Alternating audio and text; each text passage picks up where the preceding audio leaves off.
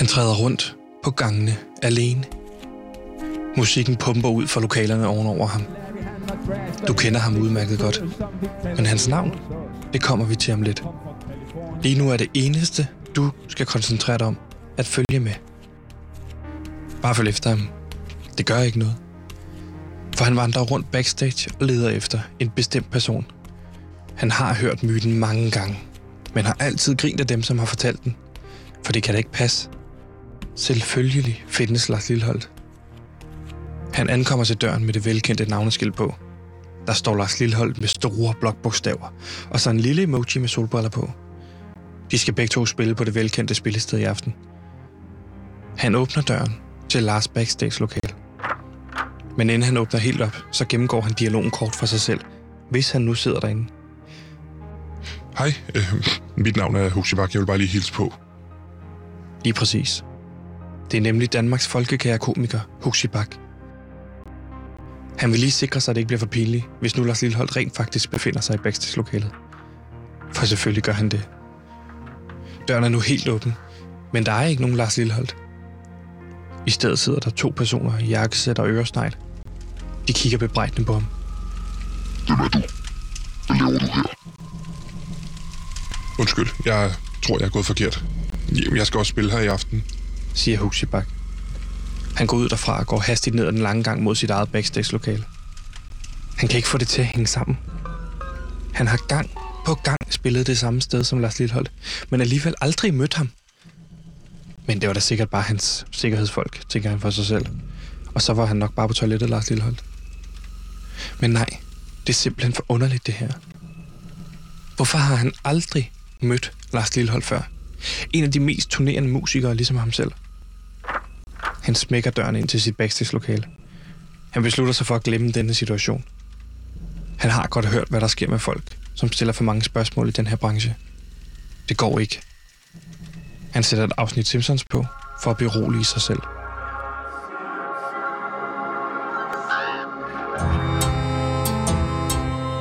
Mit navn er Sebastian, og sammen med min researcher Gantemir og vores producer Simon, jagter vi sandheden om Lars Lilleholdt.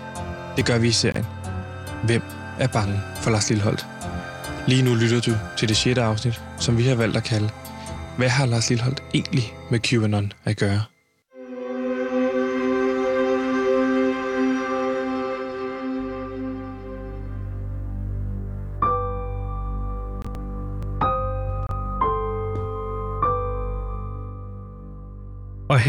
Står vi så, alene og kolde i det sjette afsnit.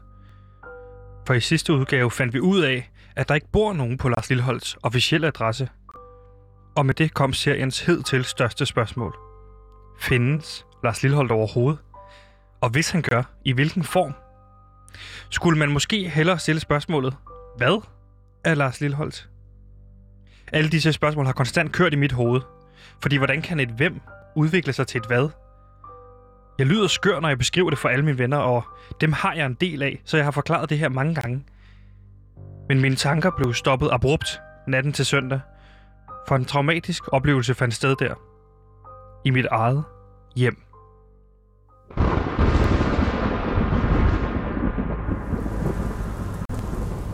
Ja, Gantemir.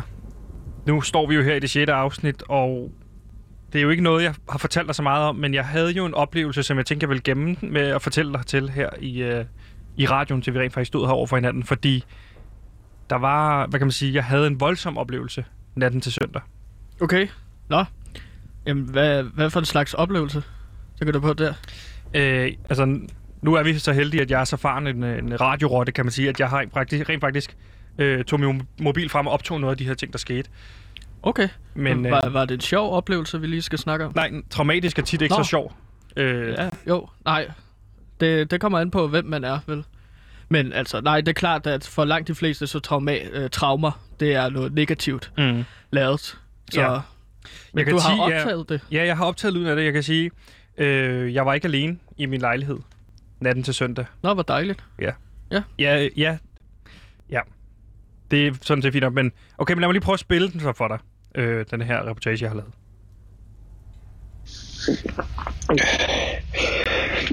Okay, jeg har lige tændt min, øh, min optager på min på min telefon. Og øh, klok- klokken er lige nu øh, 02.11, kan jeg se. Og grunden til, at jeg visker, er, fordi jeg er 100 på, at der er nogen i min lejlighed. Jeg kan, jeg kan høre nogen gå rundt. Jeg prøver lige at vende min telefon mod min, øh, min dør for soveværelset, så kan I forhåbentlig også høre det. Har du tjekket køkkenet? Ja, jeg har tjekket Okay, jeg kan. Okay, nu er jeg 100% sikker på, at der er nogen i min lejlighed. Fordi jeg kan høre, at de taler sammen. Og jeg kan... Okay, jeg kan ikke helt høre, hvad de siger. Jeg håber godt nok ikke, de kommer herind. Jeg prøver lige at gå over til, til min dør til soveværelset for at se, om jeg kan se noget i stuen.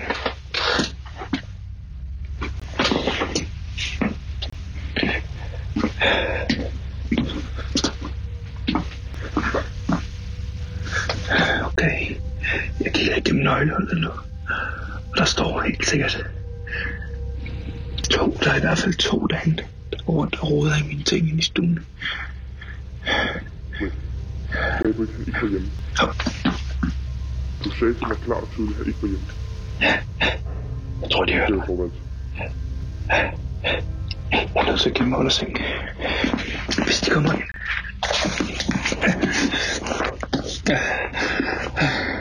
Hvis det er det sidste, i hører fra mig, så fortæl min familie, at jeg elsker dem. Jeg har altid drømt om at arbejde på B3. Okay, de åbner døren nu. Jeg er nødt til at være stille nu.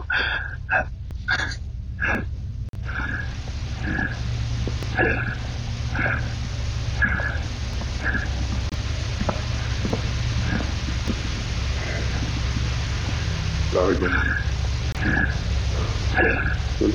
Kom. Skål. Der er ikke en skid her. Fatter jo ingenting, mand. Kom.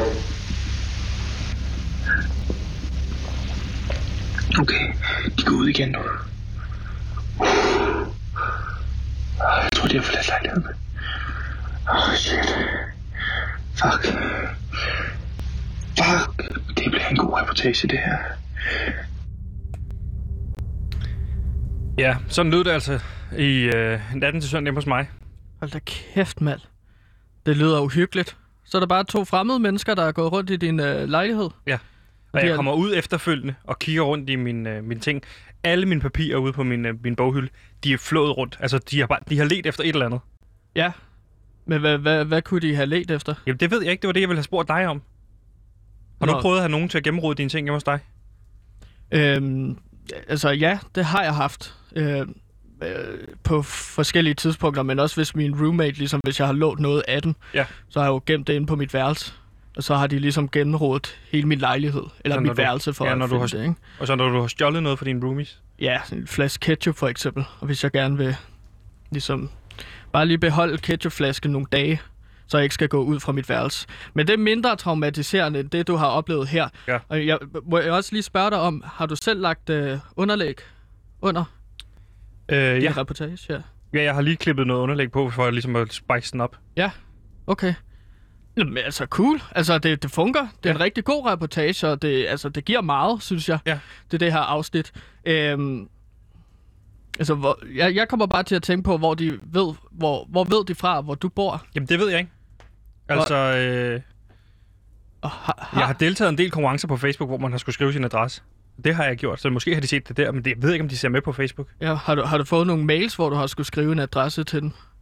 Øh, jeg fik en fra Bilka, hvor der stod, jeg havde vundet noget, og så sendte jeg dem ligesom øh, min adresse. Ikke? Okay. Jeg har ikke fået det endnu. Nå, hvor, Tror du, det er hvorfor, Øhm, okay. Ja, jeg kommer bare lige til at tænke på, hvorfor tænkte du at lave en reportage om det her, i stedet for, du ved, ringe til politiet? Øh, jamen, ja, altså, nu snakker vi om sidst. Hvis vi gør det her, så gør vi det rigtigt. Så, Mm. går vi, så, er det, så er det all in, og hvis det, hvis det, hvis, hvis, hvis, hvis det er op for sig et ekstra mil, for at komme over på B3, kan man sige, for at komme over og, og lave, øh, lave noget med Andrew Mojo eller sådan noget, så må man gøre det, så må man gå all in. Ja. Jeg ringede også til politiet bagefter. Du ringede til politiet bagefter? Yes. Nå, hvad, hvad, hvad sagde du til dem? Hvad gjorde de? Jamen, de, kunne ikke, de kom ud, og de kunne ikke se, om der havde været noget indbrud. Eller, altså, de sagde, der, altså, der er ikke noget tegn på indbrud. Så de begyndte, så begyndte jeg at forklare dem om det her Lars Lillehold og sådan noget, og så, så gik de. Fordi okay. De var sådan, de synes det lød, altså, de, de skrev ikke engang noter, da jeg sagde, der begyndte at snakke om Lars Lillehold. Det er jo hyggeligt. Ja, så jeg. hvem ved, måske er de er med i det på en eller anden måde, ikke? Ja, det kunne sagtens være. Det kunne være, at det var dem, der ligesom havde brudt ind i din lejlighed. Hey, hvad? Ja, altså det kan da være. Politiet er i ledtog sammen med Lars Lillehold. Eller var det politiet, der kom til din lejlighed, eller var det forbryderne? Der, så du tror, forbryderne er kommet tilbage, efter jeg har ringet til politiet? Ja, Som dem, der ud som udgik- politimænd. Det kunne da sagtens være, måske. Det giver jo ingen mening i forhold til, at jeg ringede til politiet. Nå, nej. Okay. Så skulle de have sporet min, på den måde, altså beamet min opkald og taget dem fra mig. Ja.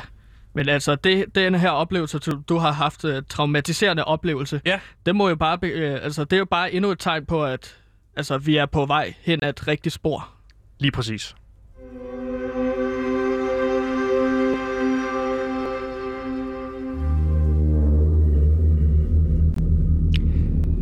Om Lars Lillehold findes, er uvist, men noget omkring ham findes. Hvem skulle ellers rode rundt i min lejlighed midt om natten? Det er faktisk kun sket to gange før, og havde noget at gøre med, at min reservenøgle lå hos min storebror, som mente, at det var hans Playstation, og jeg skulle holde den tilbage. Men nu skal det ikke handle om tillidsbrud øh, fra en søster. Det skal i stedet handle om den person, som vi åbenbart, eller som vi åbnede afsnittet på, nemlig Huxibak. En mand, som hele livet har været helt tæt på Lars Lilleholdt, og alligevel aldrig mødt ham. For Gantimir, hvor, hvor, hvor, hvor slap vi sidst? Jamen, i sidste afsnit slap vi ligesom uh, med en teori, som blev uh, ligesom uh, præsenteret for en uh, anonym 24-7-kilde, Ja. som vi interviewede, som ligesom sagde, at den person havde aldrig set Lars Lilleholdt person. På trods af, at det er en person, som i, i hvert fald på det tidspunkt i seks år har undersøgt den her sag, har ikke Ja. støttet en eneste gang på personen i virkeligheden. Nej, så der, der var ligesom en teori, der blev præsenteret, og som jeg har grublet over hen over, vi, øh, ligesom siden sidste afsnit. Øh, hvor jeg så tænkte, jamen, findes Lars Lilleholdt måske overhovedet? Altså, det er en teori. Og det er et interessant spørgsmål, fordi det er jo ikke første gang, vi støder på det spørgsmål. Fordi for et stykke tid siden, der havde vi jo rent faktisk besøg af Huxi Bak, som, som, som stillede netop det spørgsmål allerede dengang, inden vi overhovedet var begyndt på sagen. Er det ikke rigtigt? Jo, altså der snakker vi med Huxi Bak, som ligesom har været backstage, øh, hvor Lars Lilleholdt også skulle have været. Ja, det Og- hørte vi jo i rekonstruktionen her i starten. Ja, lige præcis. Som, og, altså, der, der præsenterede han jo ideen om, findes Lars Lilleholdt overhovedet? Hvilket vi kan høre et lille klip med her. Det, jeg, der, jeg, jeg vil ikke lave... Trækker du jeg, på den? Jamen, jeg trækker lidt på den, mm. men det er fordi, der, jeg, der sidder selv og tænker over, at der ligesom er et eller andet... Lidt underligt ved det, fordi jeg har ikke rigtig noget forhold til Lars Lilleholdt. Det slår mig, at jeg aldrig nogensinde har set Lars Lilleholdt i virkeligheden.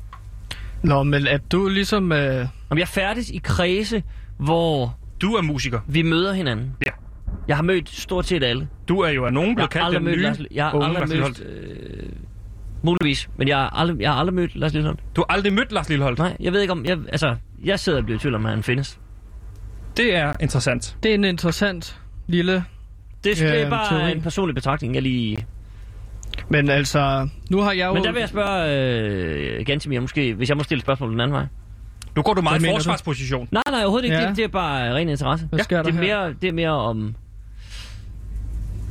Altså, hvad din research ud i det sådan... Du øh, trækker jeg bare lige en tråd tilbage til nu metal og dine tekster. Ja. I forhold til mennesker i magtpositioner, Mm, som måske er noget andet, end de udgiver sig for at være. Måske slet ikke findes. Men er et er en person, der er skabt af nogle andre for at gennemføre en dagsorden, ligesom Joe som Biden. er noget helt andet. Ligesom Joe Biden. Det, jeg hørte dig sige, det er, at Lars Lilleholdt han er skabt af andre for at skabe en dagsorden. Præcis. Godt.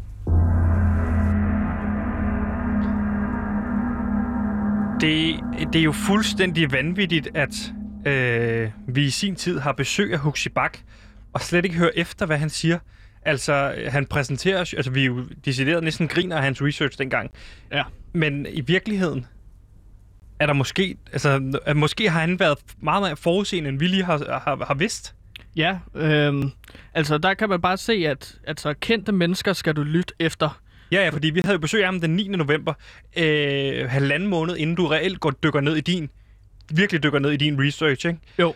Der spotter Huxi Bak allerede her en ting, som måske, måske ikke er noget, man taler om i de kendtes kredse. Og nu er det øh, Huxi Bak det, man kalder en førstehåndskendt, altså en kendt person, der har, mm. har færdigt omkring ham. Og øh, når en førstehåndskendt siger sådan noget her, så skal man jo lytte efter, fordi han har jo aldrig nogensinde stødt på Lars Lilleholdt. Ja, øh, det, det er jo korrekt. Så, så står vi så med spørgsmålet, efter at Huxi Bak ligesom har præsenteret den idé, teori om Lars Lilleholdt, der overhovedet findes. Ligesom 24-7-medarbejder, den anonyme kilde, vi havde øh, i sidste afsnit. Og så må vi stille os selv spørgsmålet, jamen hvis Lars Lilleholdt ikke findes som person, hvad er han så? En organisation? En idé? Mm. En persona på internettet? Og der, her kan jeg ikke lade være med ligesom at få tankerne til at lede hen til øh, den her bevægelse QAnon, øh, som ligesom er den her organisation fra USA, bevægelse, og øh, ligesom se nogle paralleller der. Ja, fordi jeg ved, du har dykket en lille smule ned sammen med en på øh, Radio Loud, i hvad det her QAnon i virkeligheden er. Hvad er det, øh, hvordan er det, du gået til det her? Jamen, jeg har lavet et interview med Anton Gade Nielsen, der har været på Loud-programmet All Caps og vores EDB-ekspert. Ja. Og altså, der har jeg stillet ham en række spørgsmål for ligesom at se parallellerne mellem Lars Lilleholdt og QAnon. Øh, og til det har jeg faktisk øh, øh, til at starte med ligesom få det ud af gennem Anton. Hvem, hvad er QAnon? QAnon-bevægelsen er jo en, en flok mennesker, der på internettet har fundet øh, et fællesskab, hvor de tror på nogle ting, som øh, ikke har noget hold i virkeligheden. Altså, de tror på, at øh, verden, i hvert fald USA, styres af en magtelite bestående af venstreorienterede og øh, demokraterne, Hollywood-stjerner og, og andre magtfulde mennesker, der sammen har en, øh, altså driver og kører en øh, pædofiliring. Og derudover er de, øh, er de selvfølgelig satanister. Det er ligesom i bund og grund det, QAnon tror på. Derudover så er de meget, meget store Trump-tilhængere, fordi øh, Trump i denne her profeti, kan man vel kalde det på en måde, skal redde øh, USA, fordi han er frelseren.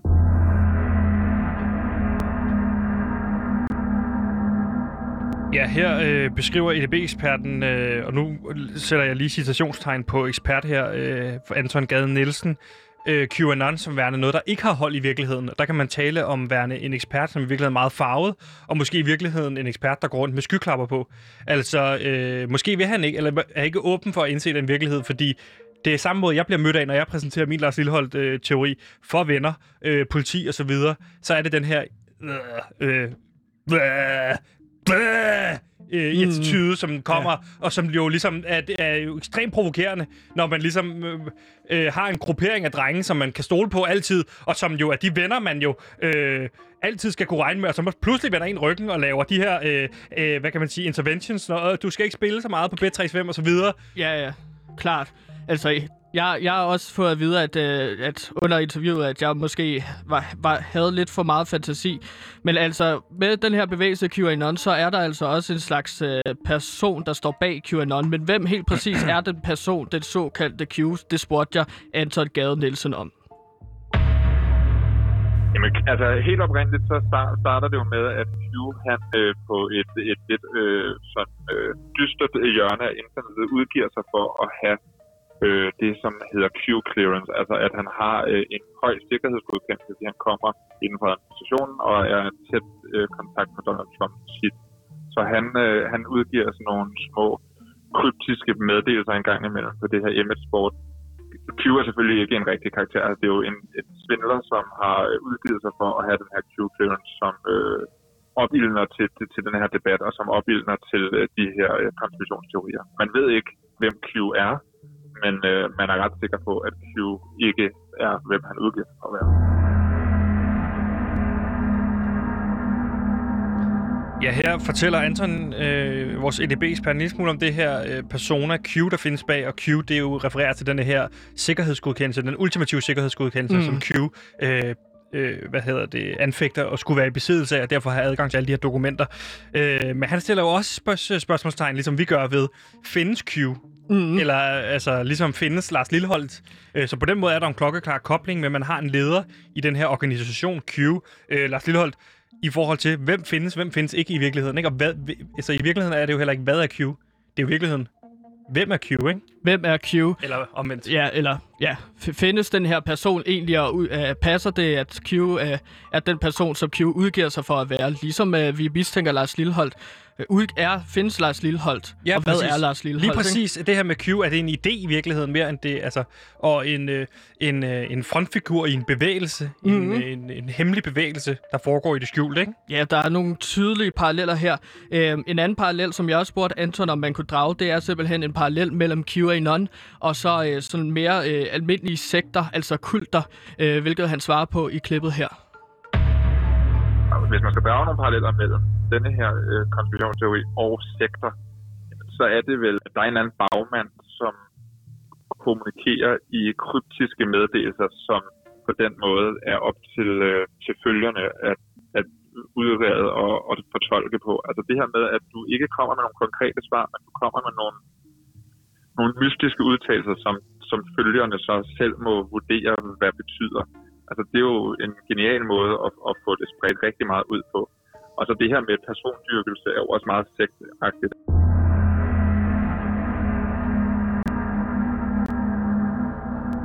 Ja, altså der Anton kommenterer her på, at der er en eller anden bagmand bag QAnon, ligesom vi mistænker for med Lars Lilleholdt-bevægelsen, der udgi- kommunikerer med kryptiske beskeder og udtalelser, Mm. som øh, Lars Lilleholdt lyttere for eksempel vil øh, ligesom selv skulle tyde, hvad betyder. Og det er utrolig magtfuldt til ligesom at få en masse følgere og sprede sin ideologi ud.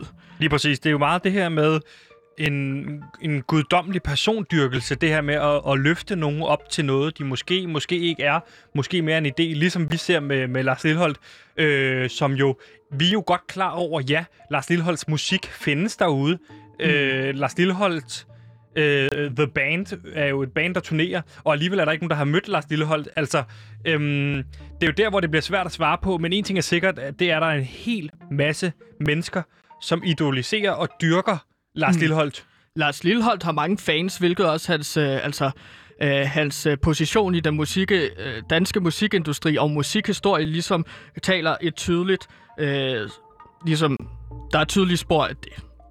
Øh, jeg spurgte så også om øh, det her med, at Lars Lilleholdt måske var en sex, så spurgte jeg også Anton om QAnon. Hvad er det med, er det en slags hjernevaskning, det der sker i QAnon? Øh, sekten, kunne man jo kalde det. Øh, hvilket, ja, det spurgte jeg ind til. Om det er decideret en hjernevaskning, det er svært at sige, men det er i hvert fald, øh, det er i hvert fald en masse mennesker, der tror på noget, der jo ikke er rigtigt, og som, bliver, som ikke bliver... Øh, altså, de bliver ikke mod, modsagt af, af for eksempel deres daværende præsident Donald Trump. Så øh, man kan godt, man kan måske godt, jeg ved ikke, om man kan kalde det hjernevask, det er måske lidt et stretch, men man kan i hvert fald kalde det, øh, Men man kunne kalde det for noget, der er tæt på hjernevaskning, hører jeg dig sige, Anton. øh, det, det, øh, det, det, det kan man godt sige, ja. Okay, godt. Ja, altså, Godt, godt, også godt spurgt ind der til sidst. Ja, fordi han var lidt uklar. Ja, han var meget uklar, ja. vores EDB-ekspert. Han begynder at sige det her med, altså det er jo ikke noget, der er rigtigt. Og der, der bliver han igen farvet. Ja, og der og synes jeg, det er vigtigt, at man som journalist lige også, ikke bare spørger kritisk, men også lige får skovlen under ham. Og der får du virkelig ydmyget ham her. Ja, men han begynder at tale imod min teori. Ja, og det skal skal han jo ikke skal. Nej, fordi så går det jo imod vores mavefornemmelse, og lige så snart det gør det, så bliver det jo noget... noget pff. En farvet Altså, ja, kilde, ja, og så er det spildt arbejde, synes jeg. Så der tager jeg ham lige og så siger, men man kan godt kalde det for et slags hjertevaskning. Og der er han jo så nødt til igen at overgive sig, ikke? Og sige, Ja. ja. du har fuldstændig ret, Gantimir. Så Hvordan det- han nu, nu kan jeg ikke lige huske, hvordan Ja. han ordet det. Nej, nej, Nej. Det er jeg heller ikke helt sikker på, at jeg kan huske nu. Men det er et slags hjertevaskning, som Lars Lilleholdt ligesom øh, gør på samme måde, som QAnon gør det. Ikke? Ja. Igennem sin sange for eksempel. Igennem sin sang, for eksempel. Med teksterne. Hey, hvad er det, du står og siger der? Øh, vi sgu da nødt til at dykke ned i Lars Lilleholds sange. Hvorfor fanden har vi ikke gjort det noget før? Kald det kærlighed, kald det lige, hvad du vil. Du... Ja, det ved jeg ikke. Det må vi skulle lige dykke ned i. Men hvad er kærlighed? Ja, det er jo sådan noget med to mennesker, der elsker hinanden. Ja, men kærlighed måske også til Lars Lilleholdt. Ja, okay, nu stiller du Og nogle spørgsmål øh, der. Jeg er ikke helt altså- forberedt på. Det står ikke i mit manus, at vi skal stå og snakke om det. Nej, men det har jeg faktisk heller ikke forberedt på. Men det er et rigtig godt øh, forslag, at vi ligesom kigger ned i hans sange. Ja. Øhm, en sidste ting, jeg ligesom spurgte øh, Anton Gade Nielsen, øh, vært på programmet All Caps fra Radio Loud, og vores EDB-ekspert, mm. der spurgte jeg ham om... Tjusket ekspert, vil jeg sige. Ja, Mm. altså vi... Sammen lavede vi ligesom kobling mellem Lars Lilleholdt og personen Q fra QAnon. øh, som jeg spurgte ham om tidligere i dag. Kan du med 110% sikkerhed afvise, at Lars Lilholdt har noget at gøre med QAnon? Øh, altså, at, at der, om jeg kan afvise, at han har noget at gøre med QAnon? Ja. Ja, det kan jeg jo i sagens natur ikke. Nej. Godt. Så det jeg hører, det er, at du siger, vores øh, EDB-ekspert, at øh, Lars Lilholdt har nok noget at gøre med QAnon. Det vil jeg ikke sige, var det, jeg sagde. Øh, Men du kan ikke afvise det. Jeg, jeg kan ikke, selvfølgelig kan jeg ikke afvise det. Godt. Øh, Jeg, Øhm, så kan du så afvise, at Lars Lillehold muligvis er den danske Q, der er hjernevasker dansker. Det var det, du sagde, man måske godt kunne sige. Altså hjernevaskning. Altså, det er Lars Lillehold, der hjernevasker danskere til at støtte ham, så han beholder sin magt i alle danske aspekter. har han noget magt? Ja, det har vi igennem vores uh, True Crime podcast ligesom afsløret, vil jeg sige. Altså, vi har kilder, som godt nok er anonym, men som ligesom siger, at uh, de har fået stor succes gennem deres musik ved ligesom at støtte Lars Lillehold. Og ligesom hvis de har gået på tværs af Lars Lillehold, så har han skaffet dem af vejen. Altså professionelt, ikke? Uh, du ved. Uh, ja. Uh, Og hvad var det så, du sagde, jeg skulle... Hvad var spørgsmålet, om jeg kan afvise... Nå, ja. Kan du afvise, at La- Lars Lillehold hjernevasker danskere til at støtte ham, så han beholder sin magt i alle danske aspekter? Altså, nu, nu kender jeg jo ikke til Lars Lillehold, så jeg, kan, jeg ved jo ikke, hvad han går og laver, øh, når han ikke øh, laver, laver dygtig, dejlig musik. Øh, Men Anton, det jeg hører dig sige, det er, at du ikke kan afvise, at Lars Lilleholdt, han hjernevasker danskere til at støtte ham, så han beholder sin magt. det kan jeg hverken øh, bede eller afkræfte. Så du kan ikke af, øh, afkræfte. Godt. Jeg kan ikke, afkræ- jeg kan ikke afvise det, nej. Jeg kan Nej. ikke afvise det, men jeg kan heller ikke påvise det. Nej. Men du kan i hvert fald ikke afvise det. Jeg kan slet ikke afvise det. Jeg kan heller ikke øh, påvise det. Godt. Tak for det, Anton. Gantemir, det interview, du laver der, Mm. det er kraftet med godt arbejde, fordi du får tak. hånden under ham, en tjusket ekspert, Ja, som ikke engang har sat sig ind i Lars Lilleholdt-sagen, har jeg ikke engang hørt med.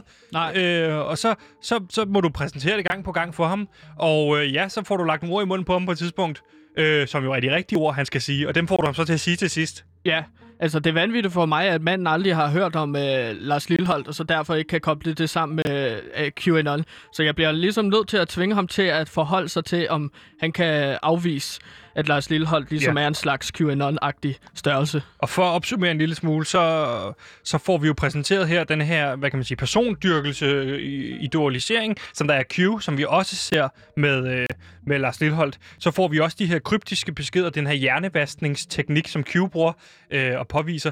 Den samme ser vi jo med Lars Lilleholdt i hans tekster, og mm. den her større større fanskare, som, som, som, som støtter op om øh, Lars Lilleholdt, og især i forbindelse med Toppen af Poppen-programmet, stiger jo helt vildt, Ja. øh, den her idolisering, ikke? Jo, Og til sidst så er det, at du får den endebyrdige, endebyrdige hvad kan man sige, den endelige bevis.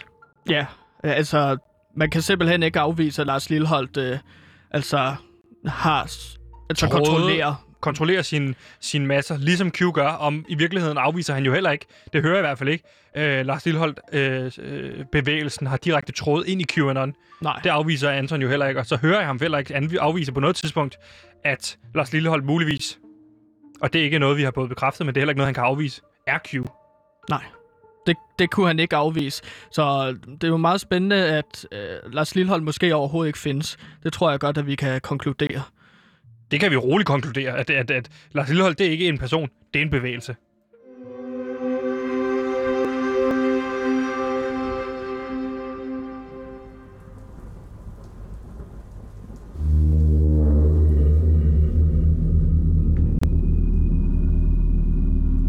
QAnon. Lars Lilleholdt. QAnon. Lars Lilleholdt. QAnon. Lars Lilleholdt. Jo, jo flere gange man siger det efter hinanden, jo mindre skørt lyder det. Prøv selv. Det gør ikke noget. Bare prøv. Du er med så langt, så du er tydeligvis ikke afvisende over for ideen. Det kan virke farligt at tage, ordene i munden, for så går det lige pludselig fra at være en tanke til en handling. Men frygt ej, vi er med dig hele vejen. QAnon. Lars Lilleholdt. QAnon. Lars Lilleholdt. Spørgsmålet bliver bredere og bredere, og det er vores opgave nu og snævre det ind. At finde mening i galskaben. Og lige præcis det har vi tænkt os at gøre. For Gantemir, hvad gør vi herfra? Altså, hvad, wha- what's the next step, som man siger på engelsk, som jo er, dansk for, hvad er det næste skridt? Mm. Og the next step, det må være, at... Bare på dansk. Ja, det næste skridt må jo så være, at altså, nu har vi siddet meget her på vores pind på Christianshavn. Det og har vi. Vi har siddet og ringet ud. Vi har ringet til Så har kilder. vi været hemmelige steder, men det er jo også her, når vi har sagt det. Ja, vel her tænker jeg, nu har vi ikke opsøgt Lars Lilholdt. Nej, for det er jo en bevægelse, ikke? Det er jo en idé. Mm. Så det er jo Men- svært for os. Ja, men vi må, vi må så finde ud af helt præcis, hvor dybt den her idé om Lars Lilholdt, den stikker ned. Ja. Så vi må tale med en, som ligesom kan hjælpe os. En, som måske bor i Silkeborg eller i nærområdet. Ja. Øhm, Vi har, for vi har jo talt om, måske man skulle... Nu har vi jo en kilde, der sidder øh, dybt inde i Silkeborg, hvor at Lars Lilleholdt jo også blandt andet øh, sponsorerer Silkeborg IF, hvor vi jo kender en spiller. vi Jeg kan kender... ikke øh, nævne for navnet på den her spiller, som vi kender, men det er, han spiller jo, man kan sige, nummer syv i Silkeborg, ikke? Jo. Øhm, så måske kunne han ligesom hjælpe os, i og med at han ligesom er på, hvad hedder det, gerningsstedet, kunne man måske kalde det, ikke? Jo, og så, Så- så udover det, så har vi jo også, øh, hvad kan man sige, en, øh, en, en pil, der peger i retning af, kig på nogle af de her kryptiske beskeder, Lars Lillehold sender ud. Kunne man gå ned, dykke ned i tekstuniverset og finde direkte øh, meddelelser ud til sin, be, sin fanskare, ikke? Følger. Jo. Ja, så præcis. der er to veje at gå lige nu, og det skal vi finde ud af, hvor vi går hen. Mm.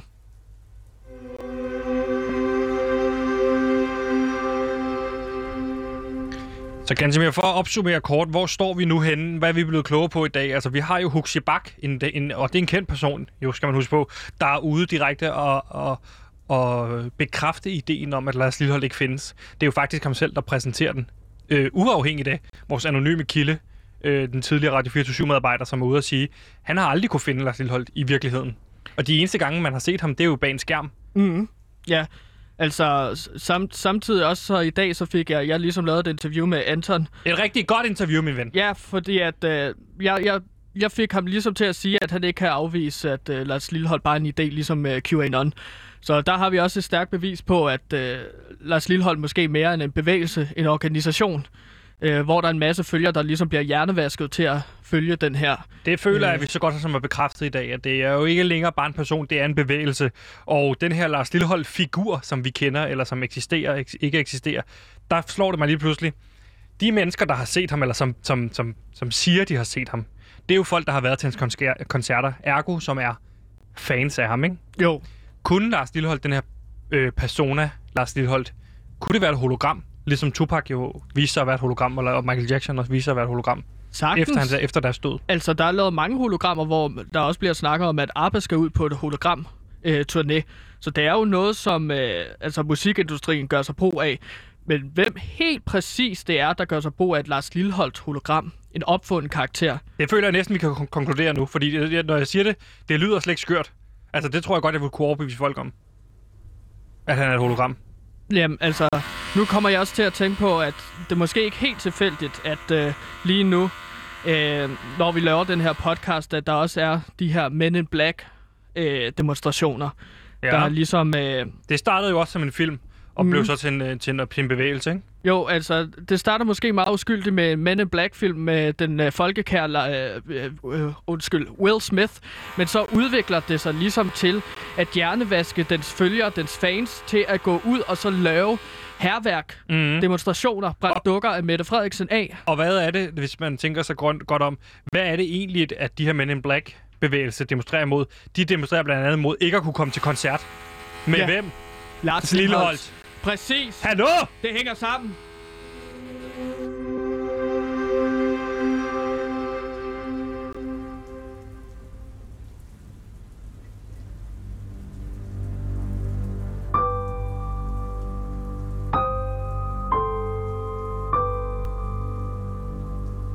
Dette var 6. afsnit, som vi har valgt at kalde, hvad har Lars Lillehold egentlig med QAnon at gøre?